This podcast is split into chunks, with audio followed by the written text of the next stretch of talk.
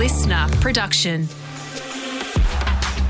On today's edition of Footy Talk with Nick Riewoldt, we discuss recent examples of teams flipping the narrative and why Carlton need to take a leaf out of their books. And we will debate whether AFL player wages should be made public.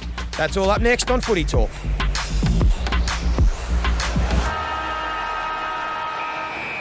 You're listening to today's edition of Footy Talk on this Tuesday, your daily dose of footy news, interviews from the world of AFL. And joining me as he does every Tuesday, my good buddy Rui from over in Houston.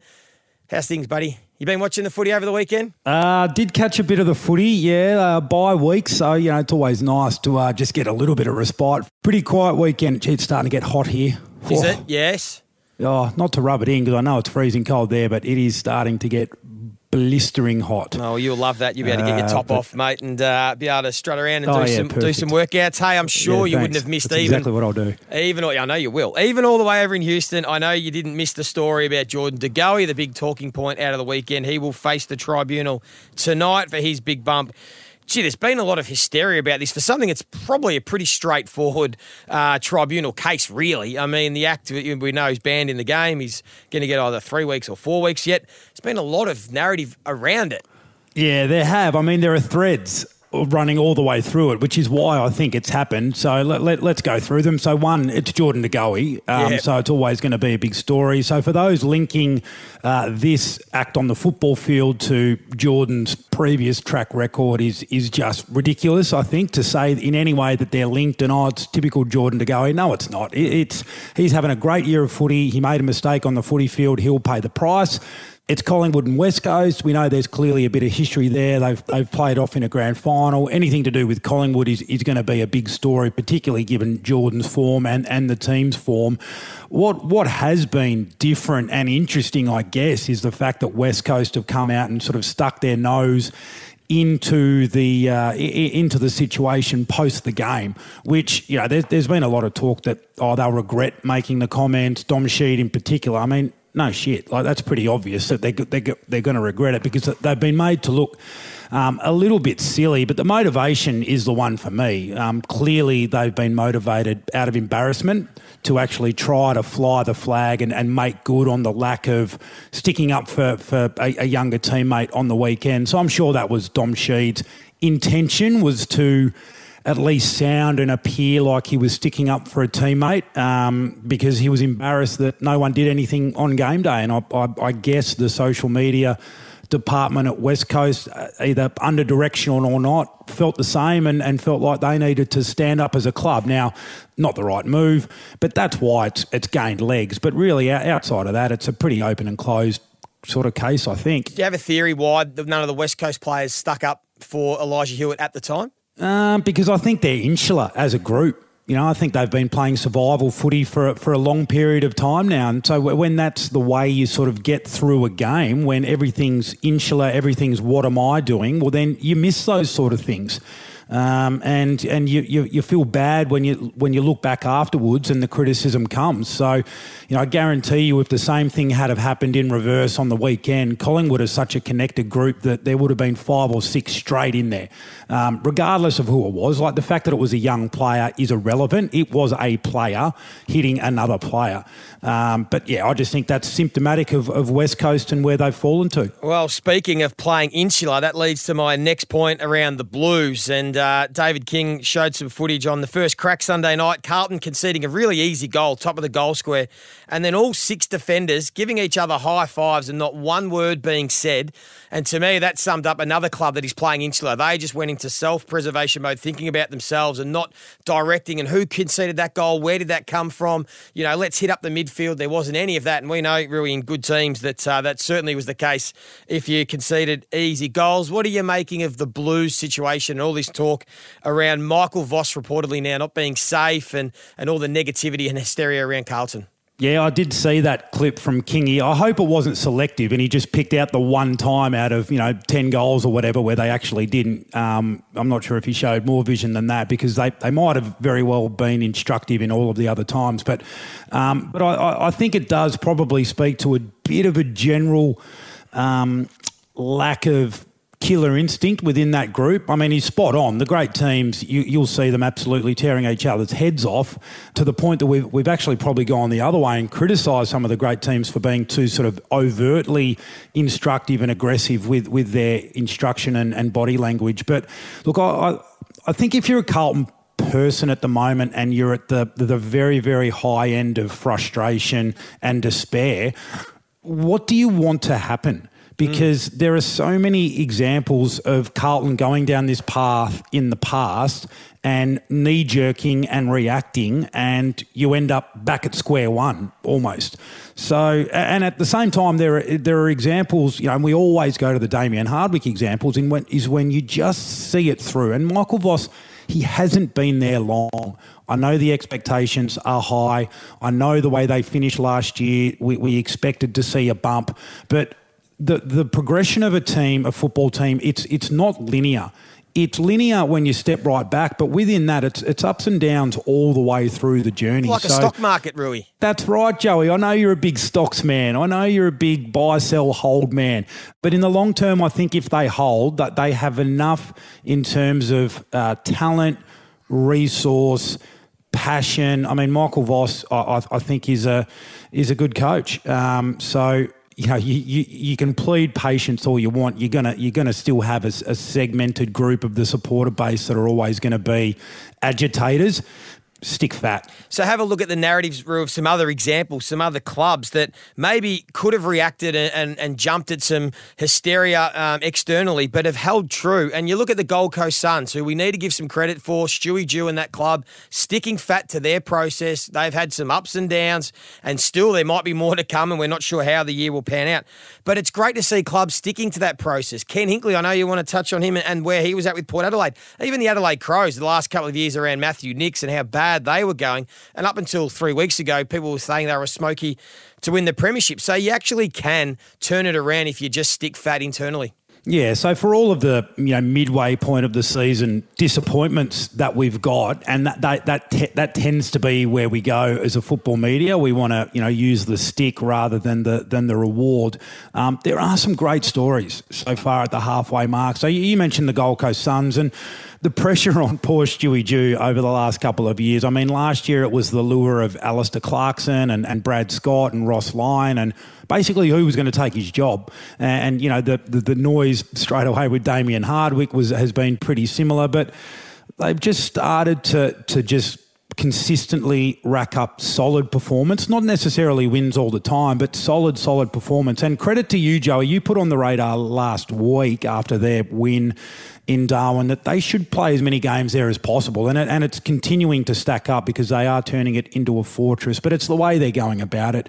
I just hope from here that it's not another case of we've seen this movie. Mm. and the, the inevitable drop off from the Gold Coast is coming. But at the moment, you've, you've got to give them credit. Port Adelaide, for me, are, are the ones. I mean, Ken Hinkley was dead man walking. If you listen to the vast majority of the media this year, it was uh, you know anything short of a premiership was mm. was going to be basically impossible for him to keep his job. And I think you know round two or three.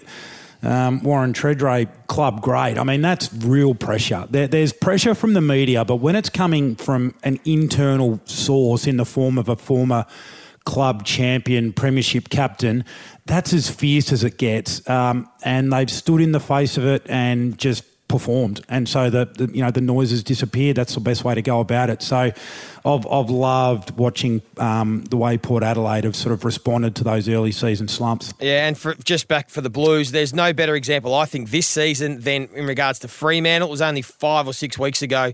Everybody was talking about how boring they were, and they'd gone backwards with their yep. style of play. Hey, Collingwood as well. Yep. Collingwood as well. Sorry to cut you off on the on the Dockers. I know you're a, a big Dockers man, but um, the uh, the I mean the Magpies. We, we were all taught. Well, we were all. There was a lot of well, they can't replicate it because they won too many close games, and that was a, a freak. It's not going to happen again. But I mean, guess what? They're just a really good footy team. They were winning close games because they're a bloody good footy team. So they've defied a, a, a bit of a narrative, albeit they they played in a preliminary final last year, and and I think the Hawks as well. I mean, we we were all looking at at Hawthorn as a bit of a blight on the competition at the start of the season and, and you know the integrity of the game was in question because of the moves that Hawthorn have made. Well, I think we're all looking at it a little bit differently now, and, and that Sam Mitchell and, and the decisions that have been made with respects to their list and, and on field have been really smart ones that are going to fast track their acceleration back up the ladder. So there's some teams. I know there are some individuals as well that have, have kind of bucked the narrative. Tim Taranto has, has put the doubters to bed with just racking up game after game, consistent, solid footy. Jack Lukosius, another one that you like, Joey.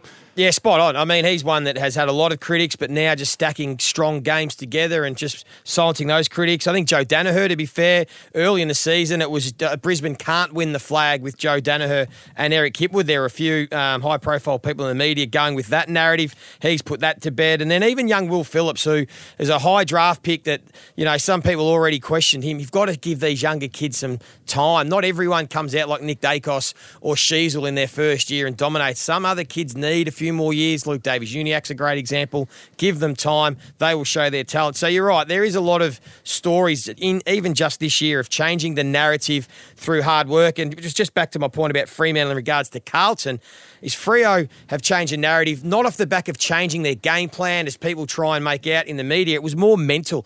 Justin Longmuir just freed them up, released the shackles a little bit mentally, and they started playing to win, not to lose. And that's been the difference rather than any sort of significant um, change to their game plan. So I want to see that from Michael Voss with the Blues. It's more now between the years, really. Watching them on, on Friday night. So how do you do that? How do you do that? Because when you hear free them up, release the shackles, you just think, okay, we're going to go, we're going to play on, we're going to be, you know, a bit more freewheeling. How, how do you do that? Well, that's the art of coaching. There's two sides to it, isn't it? There's the there's the, the tactical and the game plan side of it. Then there's the psychology side of coaching, getting into the players' heads, getting them to to play with their talents and their freedom. Very few of them are playing at their potential right now. I mean, Charlie Curnow was up until the last couple of weeks, but other than that, every other single blue has not played to their absolute potential. So, how does Michael Voss get that out of them? That's going to be the challenge. If they do, they're certainly good enough to win more games. He did it as a player, but it was a different. It was a different way. He yeah. walked down the race and he said, "Do as I do, boys." You know, he, he, he was the ultimate warrior and competitor as a player. Does he have that? capability uh, as a, as a coach? You know, we're going to find out. Yeah. Hey, uh, we'll take a break because I'm going to do a bit of a real talk, shit talk, but want to get your take on contract lengths and contract situations. And because of your um, involvement over in America, whether salaries should be made public or not, what your take is, and a couple of other examples of real talk, shit talk. That's all to come. If you're listening to Footy Talk and listening on Apple, leave us a review. We'd love to hear from you.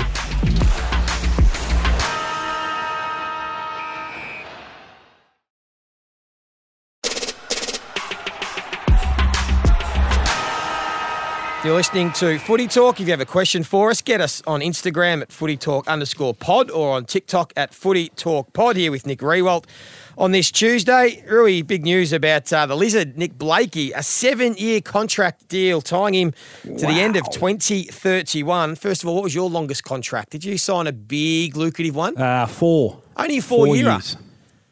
Yeah, yep, yep. Four years, which I think is about right. Like, I don't know. Like, I think there's there's upside and downside with respects to both as a player and as a team. I'm not a massive fan of the big long deals. Bit of personality involved. Uh, you think it's a bit of personality? What sort of you feel comfortable with to get the security behind you? Yeah, I, I think so. Like I think being on the edge a little bit um, contractually is is a good thing to have personally, mm. um, depending on on what you're motivated by, of course. But to me, like I, I wonder about the you know, like because to me, Blakey looks he just looks like a Swans man, like a rusted on sort of Sydney Sydney guy that would never really entertain leaving. So they're the only ones that know the the, the exact details of the contract. Um, you know, good good for them, good for good for Blakey, um, super super player. But yeah, no, that's a long one. What yeah. was your longest? Uh, probably three. I don't think I signed longer than a three year deal. Yeah. I wouldn't have thought. Um, speaking of uh, deal that I reckon is close to your heart, I love that Fremantle in the last week have re signed Nat Fyfe and Michael Walters. They're two veterans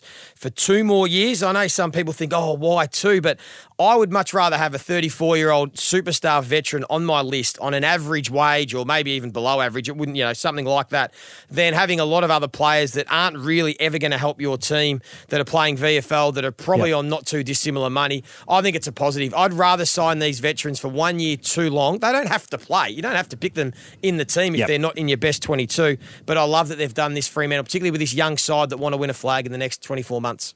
Yeah, I love it. I think it's a great move. I think what it does culturally as well for your club is really important. That the, the, the players in, in Fyfe and Walters will they will buy in. They will exude sort of um, security and investment in the football club. I mean, I think you were in a pretty similar situation to me. Like I, we, I finished on four one-year deals, and every year, by the time you'd get to sort of late in the season, and, and it was contingent on passing a medical, there was a lot of angst. It was like, well, you know, do you play out the rest of the season and risk getting hurt, or like it was all of those sort of conversations. It's um, so yeah. Look, I, I didn't enjoy finishing on, on four one year deals because it, it created a bit of a, a, a between um, player and, and, and club. So yeah, good on, good on the Dockers for. Uh, for not just it's not looking after the old bloke because it, it, it's culture and, and making smart decisions based on what those guys can not just deliver on the field but to the rest of your group that you're trying to help grow and improve. So the big real talk, shit talk question for you then today off the back of contracts, Rui, is should our AFL contracts be made public? Because over in the States, all the contracts are made public. What's your take? Is that real talk or shit talk? Yeah, real talk for me. I mean, we, we speculate uh, all the time anyway, uh, and then either you know you, you get you get really really close to the number, and then players are up in arms because we, we shouldn't be talking about it, and there's clearly been some betrayal either from a, a player manager or a club or someone spoken to someone or whoever, or you're a mile off and then the players crack the shits anyway because w- w- that's not even what I'm on. So I think it would eliminate all of that angst. You're on what you're on and everyone knows it rather than sort of the wild speculation. I think as a player, it can be a useful tool in getting us to where I know you agree the top players should be paid much more in comparison to average players. I think average players would be a little bit less inclined to stick their hand out for the massive payday, knowing that it's going to become public. All your teammates are going to know, and you're going to be you, you are going to live with the pressure every single day of that tag on your head. I, I, th- I think it might have an impact on those type of situations, and it would demystify within the club th- the the tension I think that can exist at times when players, average players, are underperforming on big big money. Um, so I would like to see it. I think it would be a, a, a useful tool for clubs and for players, and clearly for the media. I think it would generate interest, which is you know ultimately how you sell the game. That's my only concern with it becoming public, Rue, is I think the exact figure then becomes used as, as, a, as a clickbait tool. It would become very easy for media on a Monday to just put up a player's wage and then put up their performance and just go whack. And I don't think your, your performance is necessarily is not necessarily based on your wage because there's all different reasons why a club might pay overs for someone who might not be at that level in regards to their play, but they need that specific player or you need to pay him to get him to your club and he's better off than not having him there. I just worry that the exact figure will be used as a tool to just to smash blokes in the media and that's why my concern where Yeah. I think it's a voyeurism thing. I think the only reason we need to know is because we just want to know rather than it actually Yeah. impacting because the clubs know anyway what players are on um, and those things. But it's a good chat. Do you, do you think it would be a good thing though, Joey, for yeah, like, well, let's talk about some, let- let's talk about our footy club. Our footy club went and paid massive money for some blokes that were like the whole supporter base were really critical of these contracts. Yep. Do you think if those numbers were made public straight away, it would put more pressure on the, the incumbents in those sort of positions to make more responsible decisions because you are ultimately accountable to a fan base that have the exact information? Probably, but then I would be disappointed if a player was worried about I need to play better or perform better because of the external noise around my contract. I think that's a that's a bit of a blight on the player. I would think if that player's coming to the club and they've paid him that money, he says, "Okay, well, I'm going to deliver for the team because you obviously rate me or you've you know you've paid me a certain way." To be able to base it, well, now that everyone knows, I better try harder. I would find that a bit of a blight on the character. So, but it's probably human nature, Roo. It's probably human nature. Players are human. You, you get comfortable on the big, on, on well, not everyone, but some players get comfortable when they've got the big deal. Anyway. That's why they always play well in their contract years. It's a uh, it's a good debate. It's a good debate. Hey, I'll leave you with one more real talk shit talk. Adam Saad, did he make the right decision leaving the Bombers to go to the Blues to play finals? Yeah, I think he made the right. He made the right decision for him at the time. You know, twelve weeks ago, it was the right decision. Um, so yeah, I look, I, uh, it's it's easy from the uh, from the comfort of an armchair to say, oh, he's made made the wrong decision, but um, you know, hindsight's twenty twenty. I'm, I'm sure he's happy with his. Yeah, that was a uh, rhetorical question because I wanted to say that as well. I hate the hindsight conversations because it's so yeah. easy in hindsight to say yes, he should have stayed and this and that. It's like doing the redoing a draft. It's like so I'm now seeing that you know oh, Sam Walsh is not even in the best five players in his draft. Why did Carlton take him? It's like no, Sam Walsh was the best kid in the country at 18 years of age. It was a no brainer. Just because other players have gone on, you can't then redo a draft and say they should have taken this player. It really bothers me. But uh, anyway, that's what we do in the industry. Creates fodder yeah. and it creates us chatting about it, Rui. Someone did a redraft from the 2001 draft the other day. It's never going to end. No, it's never going to end, Joey. Yeah, yes, I yeah. know. Well, I crept up from 37 to about 13 on that re, uh, redraft. Oh, well so, done. Yeah, I'll take that. St Kilda got uh, some value there, and you're still number one in the 2000 and oh, thank you. 2000 draft anyway. Hey, uh, very good, Roo. Always great seeing your face, mate. Enjoy your week in those hot conditions in Houston, and we'll be back to I do will. it again next Tuesday. Stick with us because tomorrow Abbey Holmes will be with Richmond star Nathan Broad to talk about their big win in the Adam Kingsley Cup that he apparently labelled it, really in the GWS Giants. Did he? In the GWS Mini, Giants. Mini had a win. Andrew McQualter, shout out to our mate too for How good. his first well win. Done, we need him back in our basketball team though. He thinks he's too busy now to play well, basketball the, with us on a did Wednesday the Achilles, night. Didn't he? he did. Hey, see you, Rui. Hope you enjoyed today's edition of Footy Talk.